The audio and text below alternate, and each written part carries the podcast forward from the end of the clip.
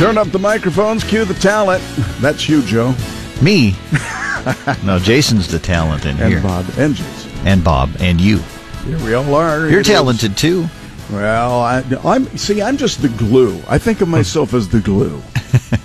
so there you go. My name is Dirk Christensen. This is the Rural Radio Network's presentation of midday and all across the network. Information for you coming up. And Joe Gangwish, uh, still with your staff flung far and wide. Yeah, we are flung far and wide. Of course, Shaylee covering the uh, Kansas Wheat Tour taking place right now. We have Susan Littlefield, Jesse Harding. They are in Washington for NAFB's Washington Watch. That's a Association of Farm Broadcasting group that we all are a part of. So we'll be hearing uh, from them all throughout the day here on many of these rural radio network stations. Got a developing story. Just got a heads up. There may be some animal rights folks flying drones around south central Nebraska today. We'll get an update on that from Nebraska Cattlemen. Governor Branstad from Iowa had his confirmation hearing this week for U.S. ambassador to China. As you might expect, his position will involve talking agriculture. We'll have more on that. And uh, let's see, 1219, Jesse, of course, from Washington with Don Bloss, chairman of the National Sorghum Producers. He's from Pawnee City, Nebraska. They'll discuss the markets and a little bit on the uh, renewable fuel standard. Shaylee Peters with Colin Woodall from the National Cattlemen's Beef Association, part two of the series, looking at their side of the issue of this checkoff reform legislation that's uh, trying to get started in Congress. And then Jesse's back with Anne Steckel at 117. Of course, Ann, Vice President of Federal Affairs with the National Biodiesel Board, discussing tax credits, the RFS, and the Trade Commission. So busy lineup today. I don't mean to make light of it, but we just heard uh, from Nebraska Extension they have this program to teach people how to get licensed to fly drones. So I'm wondering if maybe there is rural dog fighting that's in our future here with those well, drones. well, you never know. That, that is a good point. Let's go over to Jason Jorgensen. Hey, we have a favorite for the Kentucky Derby this Saturday. Classic Empire Classic Empire. Why has, favorite? has been made the early 5 1 favorite, but here's the deal Colt will break from the number 14 post. That's not where you want to be. No, it isn't. Just two horses have won the Derby from that spot, the last coming in 1961. Okay. But despite, despite all of that being said, Classic Empire is your early favorite. It's going to have to be a runaway to do it, though. You'd think so. Yeah. Uh, also, talked to you about the latest uh, Husker verbal commitment. This 2018 class continues to come together. They have uh, at least gotten the verbal commitment of the second best place kicker in the country. His name is Barrett Pickering. He's from Alabama, and he chose an offer from the Huskers. He was in Lincoln for the spring game. And also, history was made in Nebraska high school track and field yesterday. Seth Hirsch of Millard West High School set a new state record in the boys' 3,200 meter run. He turned in a time of 8 minutes 54.12 seconds. That broke the previous record, which was set in 2004 by the great Kearney runny, runner uh, Colby Wissel. My friend, that is a fly-in. Yeah, and yesterday wouldn't have been a great day No, really to run, so we'll see what he does uh, the rest of the year. Bob Brogan on business. U.S. stocks are moving lower in midday trading as technology, healthcare, and consumer focused stocks lose ground. The Federal Reserve is having a policy meeting, and we're supposed to learn later today. In fact, uh, probably a little around 1 o'clock this afternoon whether they're going to raise rates. Insider information tells us that they will not. So those are the things we're watching. We're going to look for it all today on midday.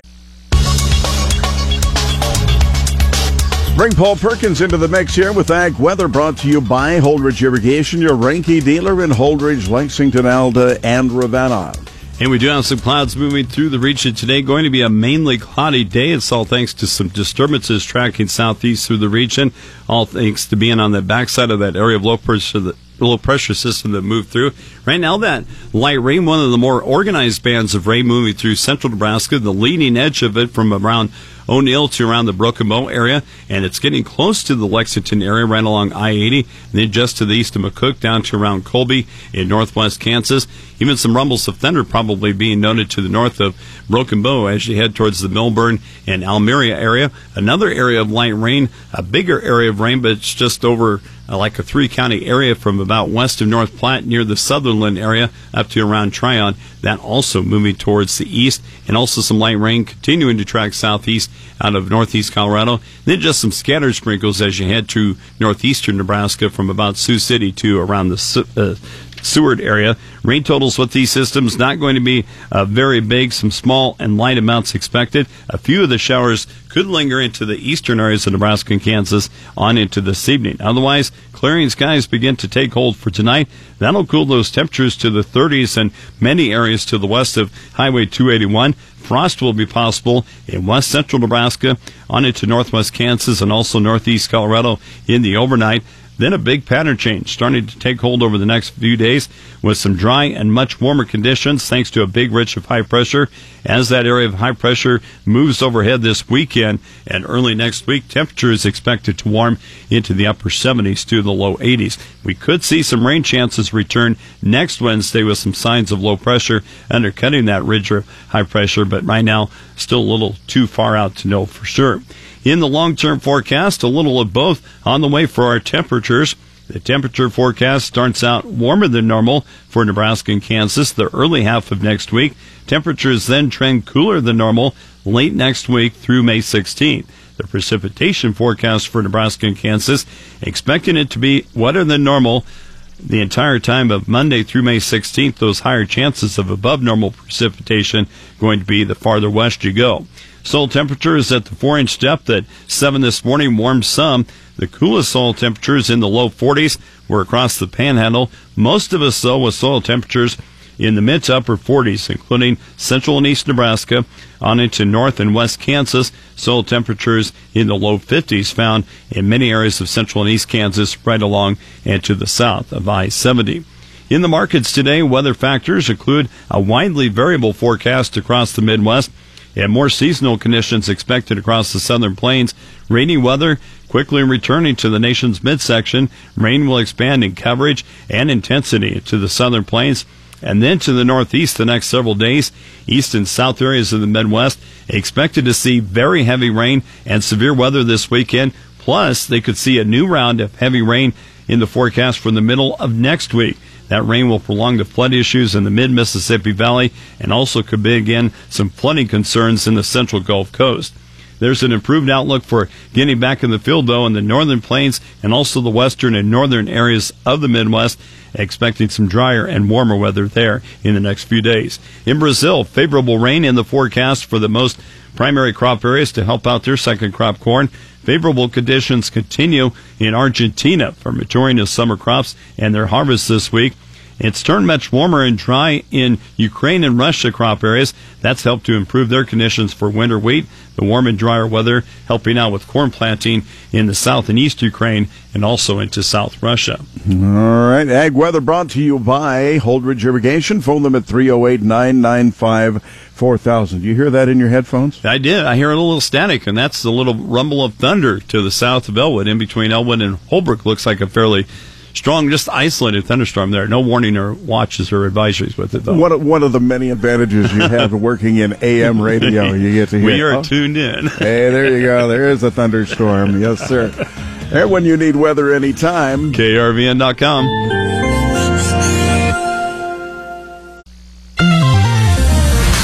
With a look at ag information here on the Rural Radio Network, I'm Joe Gangwish. Cattlemen in south central Nebraska should be on alert for possible drone flights over their operations. That's according to Pete McClymont, Executive Vice President of the Nebraska Cattlemen. McClymont spoke with the Rural Radio Network moments ago describing the situation. It's our understanding, learning from members, as well as uh, what we've confirmed with law enforcement is that an activist group, it's our understanding it could be Shark, and they were the people that were there in the last two years trying to get video are back in the area. So it's important for people to know through the Rural Radio Network and Nebraska Cattlemen that there's these threats out there, so people should be aware. McClymont also says there could be an attempt to get footage of dead stock at local operations in south central Nebraska using drones. He advises producers to be on the lookout and cover your dead stock before the rendering services come to your operation. Also, contact local law enforcement if you feel any trespassing on your property is taking place. Hard Red Winter Wheat Tour Scouts are covering western Kansas, eastern Colorado, northern Oklahoma today. Dave Green, Executive Vice President of the Wheat Quality Council, says rain again last night is causing problems in the fields today. It continues to be wet here. The areas that we were in uh, this morning took about an inch of rain again last night. It is partly cloudy today and, and it's warming up a little, but we're still probably in the 50s here today. It's difficult work out in the fields. It's excessively muddy, and uh, so it's hard to get too far out in the fields. We've spent uh, the first four or five stops going through areas that have been flattened by the snow. Some look like they're trying to pop back up. Some look like they're still laying down. So we're just unsure of how those are going to end up. As we've moved east here, we've gotten kind of out of the snow and into more fields that are upright and that we can count and uh, don't seem to be damaged at all by any of the weather so far. So we are starting to make some counts. The wheat looks uh, pretty good around here and so we're a little more optimistic today. The group will end up in Wichita tonight with the last leg of the tour happening tomorrow. The longest serving governor in America and one who spent a lifetime promoting U.S. agriculture, that is Iowa's Terry Branstad, may have the easiest confirmation of any of President Trump's nominees. Now, Branstad drew broad bipartisan support during his Tuesday Senate confirmation hearing to be the next U.S. ambassador to China. One after another, state foreign relations, Republicans and Democrats told Iowa GOP Governor Branstad that they would support his confirmation to represent the U.S. in China. And while much of the hearing discussion centered on security surrounding North Korea, Branstad repeatedly touched on his role as an advocate for U.S. agriculture. As a first term governor, I had the opportunity to welcome an agriculture delegation from Hebei province of China, Iowa's sister state, to the state of Iowa. Leading that delegation was a young man whose business card read Xi Jinping, Feed Association of Shijiazhuang. Branstad told foreign relations senators he would use his long friendship with President Xi and his t- trusted confidant of President Trump to positively influence the U.S. China relationship, particularly in the situation involving beef. And Secretary of State Rex Tillerson says both Mexico and Canada are ready to engage in a good faith effort to update their trade relationship with the U.S. Tillerson is addressing employees at the State Department. He says the two U.S. neighbors understand it's time to refresh that relationship. More ag news for you at ruralradio.com. You're listening to the Rural Radio Network. For the Rural Radio Network, I'm Jesse Harding. With me from Pawnee City, Nebraska is Don Bloss. He's the chairman of the board for the National Sorghum Producers. Don, why don't we talk a little bit about markets when it comes to sorghum and what some of the things that you guys are working on? Well, right now the sorghum market's under corn, but not nearly as much under corn as what it has been. Uh, along the coastal line in Texas and along the ports, uh, we're getting we have a, a pretty good foreign markets for it. And right now, uh, it's being pretty competitive with corn. I think right now I can get 10 cents under corn, which is pretty unusual. And we look for that to get even better as the season goes along. When it does come to the U.S. markets here, when you are planting sorghum, what are some of those things that you do look at compared to maybe some of the other crops? Well, first of all, sorghum costs a lot less, or costs some less to plant than what corn does. Uh, soybeans will cost a little bit less also, but it's a pretty competitive price. And one thing we do know with sorghum, know, we can I book that ahead, sell some ahead a little bit more often than I do corn because I very seldom come out of the field in the fall without having some sorghum harvested, some grain in the bin. Corn sometimes it can fool you and not produce a crop if it's too dry. They've done a lot of breeding on corn to make it improve, but still sorghum uses 46, 40% less water than what corn does in the average year. So we're usually a little bit more certain of getting a crop of sorghum. When it comes to the total U.S. sorghum crop, you're looking at exports. That's obviously a big topic of conversation in Washington, D.C. Where have things been standing when it comes to the sorghum crop? Well, uh, out of the 480 million bushel that was produced in the year 2015, the two, 2015 2016, we exported 380 million bushel of that. Uh, uh, our friend China got 276 million bushel of it, and we have sold to 10 other countries through the selling process. But China is our big uh, entity for buying sorghum, so we wanted we'd like to really take care of that. Uh, we always have a good crop. They know we have a good crop. They know they can depend on us having it up to this point in time. We we need to take care of that market very well. And then also, sorghum can also be used for ethanol, and uh, RFS is something that the National Sorghum Producers works on. So, why don't you tell us a little bit about that as well? Well, we don't have enough production in Nebraska to use very much of it for uh, RFS or for ethanol. We do have a plant in Nebraska, usually Hastings, will buy sorghum occasionally when they have a market for it. But it's a growing crop in the uh, RFS and ethanol business and it'll get even better. We're look, working on a sorghum pathway, which will get the sorghum oil out of distillers' grains, similar to what corn does, and that will help out the market for sorghum as well. Uh, I think it costs us two cents a bushel to not have that pathway or that outlet with the sorghum. You get uh, Kansas, there's a lot of sorghum being produced for ethanol, and in Texas as well but they they need a market for it or they need to have a supply for it before they can keep running it. We've been talking with Don Bloss. He is a chairman of the board for the National Sorghum Producers from Pawnee City, Nebraska, being able to meet up here in Washington, D.C. For the Rural Radio Network, I'm Jesse Harding. It's the midday program on the Rural Radio Network, and it's time to check sports with Jason Jorgensen. Hey, thanks, Derek. Well, Classic Empire has been made the early 5 1 favorite for this Saturday's Kentucky Derby, with just four horses of the 20 listed at single digits. Now, the Colt will break from the number 14 post position on Saturday. Just two horses have won the Derby from out there. The last was Carry Back back in 1961. Well, the Huskers had another verbal commitment yesterday when Hoover, Alabama kicker Barrett Pickering announced his pledge to the Huskers.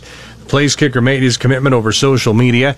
Now, Nebraska needed a kicker in this particular class. Pickering is ranked as the second best kicker in the country by Kohl's Kicking Camp, and they are used to rank specialists. Pickering visited Nebraska during the spring game. He is the ninth known commitment of the 2018 class for head coach Mike Riley. Well, Jamaal Charles has left Kansas City for a contract with Denver. The Chiefs' all-time leading rusher signed a one-year incentive-laden deal Charles spoke with Broncos TV and says he is still very motivated. Just people just count me out. People count me out, and I'm, I'm always trying to prove people wrong, and, and that always been me. And, and I still wanted. I had fire in the tank, and I still wanted to play football. Charles rushed for over 7,200 yards and 43 TDs in nine very productive seasons with the Chiefs. But he's played in just eight games over the last two seasons after tearing his right ACL in October of 2015. History was made yesterday in Nebraska high school track and field. Seth Hirsch of Millard West High School set a new state record in the boys' 3,200 meter run. Turned a time yesterday of 8 minutes 54.12 seconds. Now, the previous state record was held by Colby Wissel. Kearney ran a time of 8 minutes 55.55 seconds back in 2004. What does Isaiah Thomas do following two days of dental procedures? He just goes about and puts up 53 points and helped Boston to a two games to none lead in the second round of the NBA playoffs. Thomas had a night to remember. He scored 20 points in the fourth quarter and had nine more in overtime as the Celtics held off the Wizards 129 119. He extended the game by hitting two free throws in the closing seconds of regulation. He did all of this despite fiddling with the newly fitted mouth guard after losing a tooth in game one. Thomas had about five hours of dental surgery on Monday and spent another few hours having his mouth guard fitted hours before the game actually tipped off. That's a check of sports. Have a great day. I'm Jason Jorgensen. Stay tuned. More midday is just ahead. You are listening to the Rural Radio Network.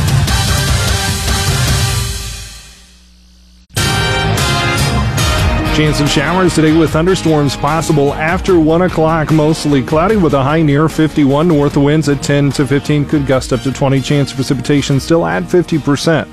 For tonight, mostly clear with a low of around 37. And then for Thursday, patchy fog before 7 a.m. Otherwise sunny with a high near 67. From the newsroom, I'm Scott Foster. Sonny Perdue has been the Secretary of Agriculture for a little over a week. Bob Dinneen, CEO of Renewable Fuels Association, says what the feeling has been in Washington, D.C. I think actually pretty positive. I think uh, folks are excited about uh, Sonny Perdue. I think they recognize that he's only the third Secretary of Agriculture who's actually a farmer in his adult life. I think they recognize that he understands the challenges that farmers have. Uh, he understands the importance of value added markets like ethanol. Uh, he is committed to working with all of agriculture uh, to assure rural economic development opportunities continue. We're, I'm excited about it. The Renewable Fuels Association looks forward to working with the administration on the RFS and ethanol blends. LB 518 was signed into law by Governor Pete Ricketts. The bill was sponsored by Gothenburg Senator Matt Williams. It will help small cities establish more housing for their growing workforces.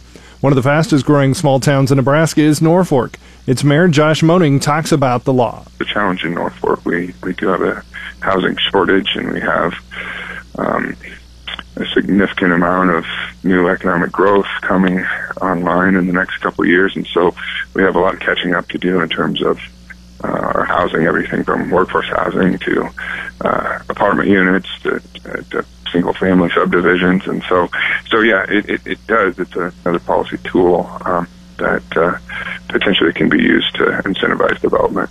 Senator Williams says the bill could mean 15 million for small cities in the state.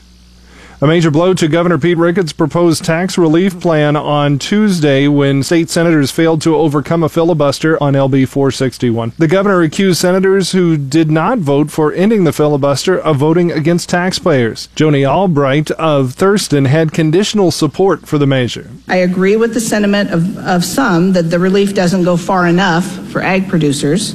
God knows I'd like to see a whole bunch more for the ag producers, but something is better than nothing. If we don't take action on this issue, we're going to be right back where we began. Senator Jim Smith, who sponsored the bill, expressed disappointment. It's a bad day for Nebraska, he said. The bill incorporated Governor Ricketts' proposals for cutting the top individual income tax rate and changing how agricultural land is valued for property tax purposes. News happens anytime, anywhere. Send word to us with a tip under the news tab at krvn.com. From the News Center, I'm Scott Foster.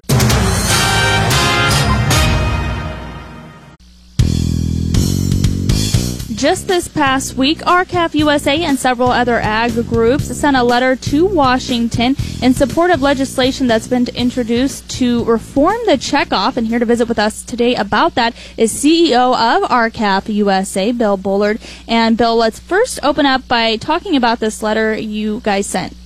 Yes, we had over 80 organizations representing 250,000 producers sent the letter urging Congress to support reforms to restore the integrity of the checkoff programs. From our perspective, the beef checkoff program has been abused for many years. We have tried to reform that program through the U.S. Uh, Department of Agriculture. We have been unsuccessful, so now we're appealing to Congress to make changes to the program to prevent the program from working against the very people who are required to make contributions to the program. In other words, our producers are concerned that the money that is actually being taxed from them is being used to pursue policies that are detrimental to their economic and financial interests. So now that we know why the letter was sent, go into more detail on what exactly this legislation is. Well, the checkoff programs prohibit entities that are receiving the money from engaging in influencing government, from lobbying. But what has happened decades is that the major contractors have been involved in lobbying efforts and they have been pursuing uh, policies that have supported the, the large multinational packers at the expense of producers. So there's two pieces of legislation that has been filed. The first one, filed by Senators Booker and Lee, would reform the checkoff to prohibit any lobbying organization from receiving any money. It also prohibits conflicts of interest on the board of the checkoff programs.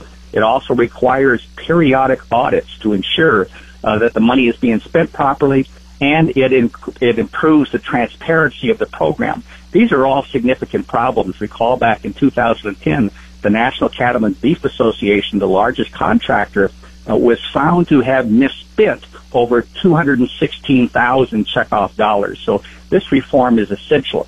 The other reform legislation is one that would make all checkoff programs voluntary.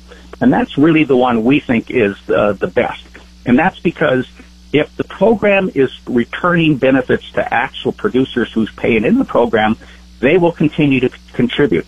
If the program does not return benefits to producers, they will cease contributing. That will have a self-disciplining effect on the checkoff program, and the program will either change or disappear.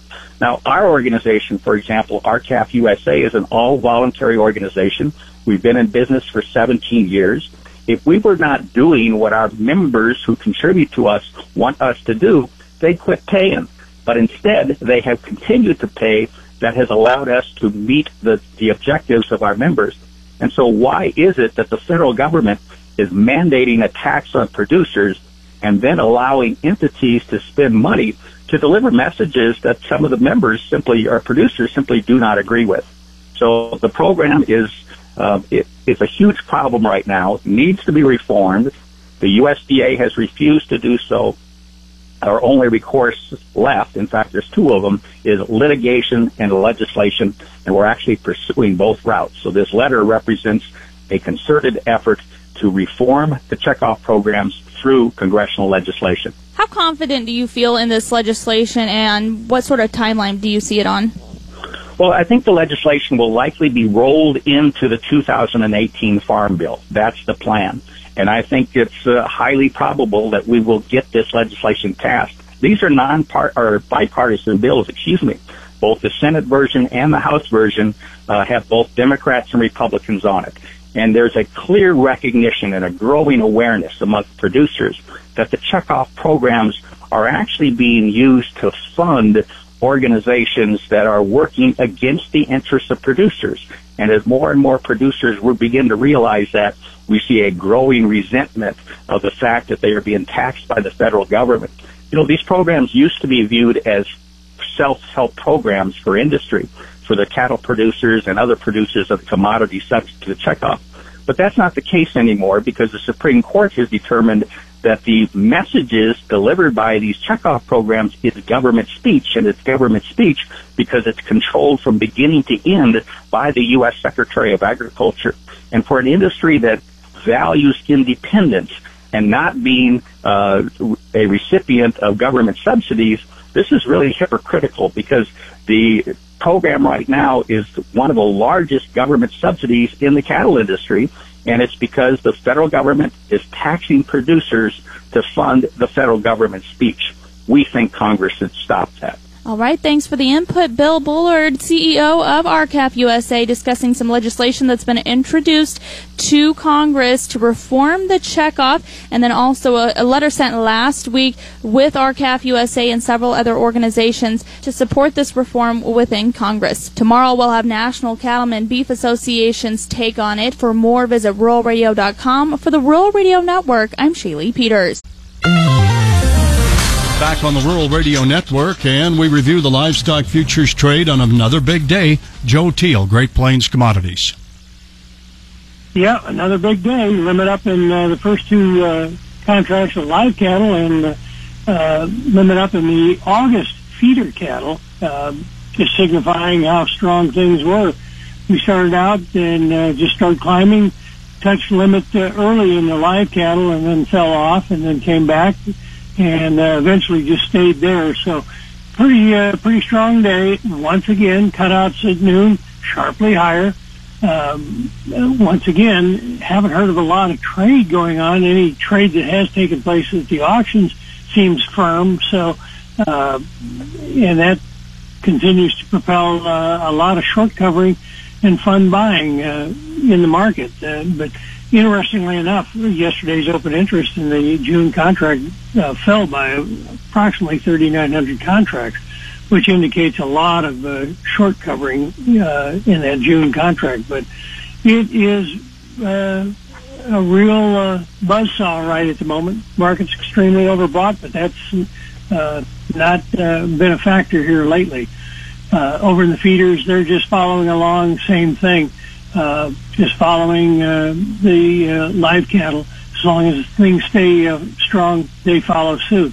Over in the hogs, cash continues to be uh, on the firm side, and that propels the uh, hogs higher, even despite the fact that they're carrying premiums. But uh, with cash uh, inching higher each day and the index following along, uh, that uh, continues to bring in buying support uh, in the hog.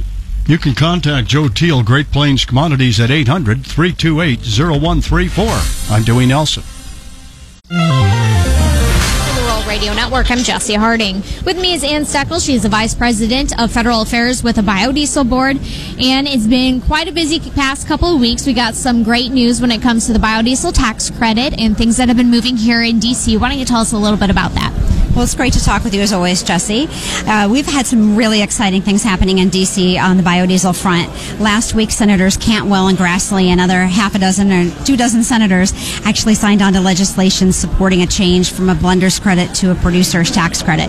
And as you know, this is incredibly important for our industry. We feel very strongly that U.S. tax dollars should be subsidizing U.S. produced fuel rather than subsidizing all of these imports that have been coming in from Argentina and elsewhere. And so to have such a strong show of support from the Senate on this is very meaningful, especially as we're looking towards tax reform. When it comes to the producer raising soybeans, selling their beans, or it comes to the producer themselves who's looking to buy biodiesel, what would this tax credit mean to them and look like for them? Well, having a producer's tax credit is really important for anybody who is involved in the biodiesel industry, whether they're growing the soybeans or whether they're actually crushing the soybeans or they're putting it into a fuel, because it'll ensure that all of that oil will be used to produce domestic biodiesel rather than all of this stuff from Argentina. And so that's going to have an effect on everyone's bottom line, which is why it's so important for our industry. When it comes to Argentina and the imports we've been seeing, the National Biodiesel Board's been involved in that. Why don't you tell us what's going on there? Well, we just filed, the National Biodiesel Board and several of our producer members filed an anti dumping and countervailing duty suit against Argentina and Indonesia. We think that these countries have been unfairly subsidizing and dumping product into our market and displacing our domestically produced biodiesel. And so, as a matter of fact, we recently testified at the International Trade Commission, and I had the opportunity to testify there and talk about the importance of having a level playing field. We don't mind if imports come in, but they cannot be unfairly subsidized.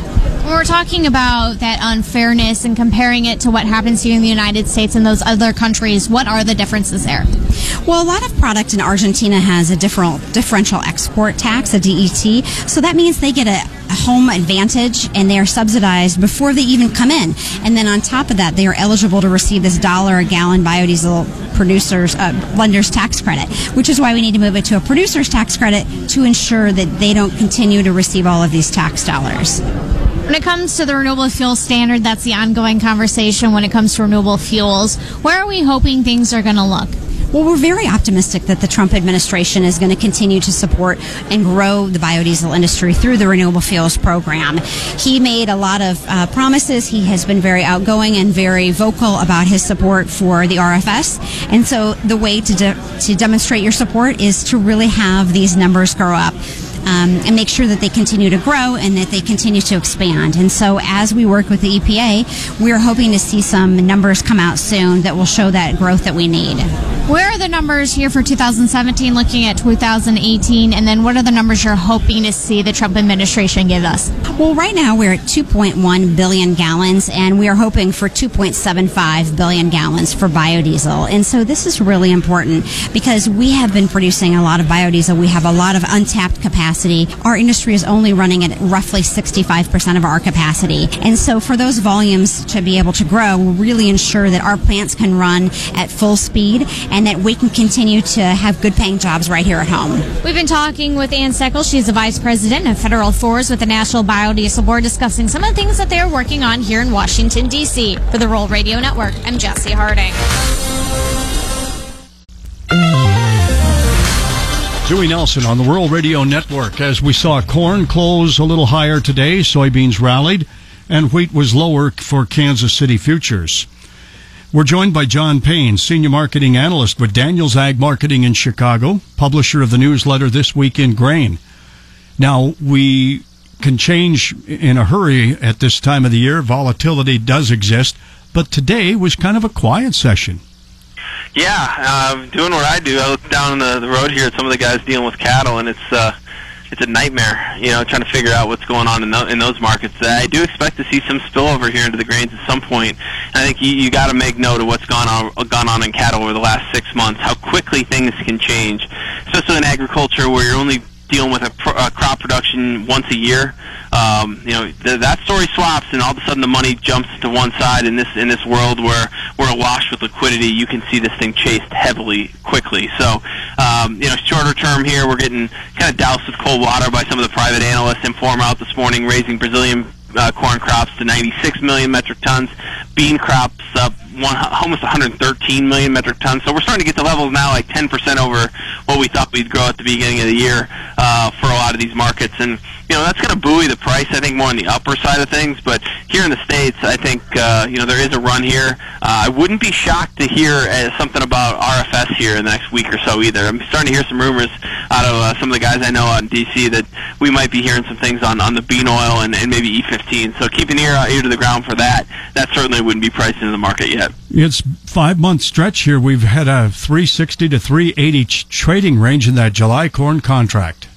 Yeah, it's boring, and you know, I mean, gosh, we've been talking and trying to find reasons. It's, I think we're just in a supplied market, and and we have price certainty right now. You have a lot of physical grain that's in the hands of folks who need money. So when the market rallies, the folks are easily looking to move it. You know, it's it's not like we're in a product in a in a in a, in a market where you know everybody's well capitalized and they can wait for their price. Uh, we're we're on a clock here in the grain markets, especially in the corn. Uh, a lot of corn still sitting up north uh, in these river closings that we're going to have here in the next two weeks, both in the Missouri River and in the Mississippi River, aren't going to help things. Now, I think longer term that's bullish, but shorter term here, you're probably going to see the basis widen out on these rallies. Uh, even if I think the board is really where you want to be. You know, if you want to re-own it, re-own it. I think being in the paper rather than the physical is, is going to offer you more upside because if that market pops, say to you know 395 July, what's the basis going to do? I think it just continues to widen. Thanks, John. John Payne, Senior Marketing Analyst, Daniels Ag Marketing Chicago. Go to their website, danielsagmarketing.com. Soybeans rallied somewhat as they were six to seven higher, and as we told you, Kansas City wheat was a little bit lower. This is the Rural Radio Network.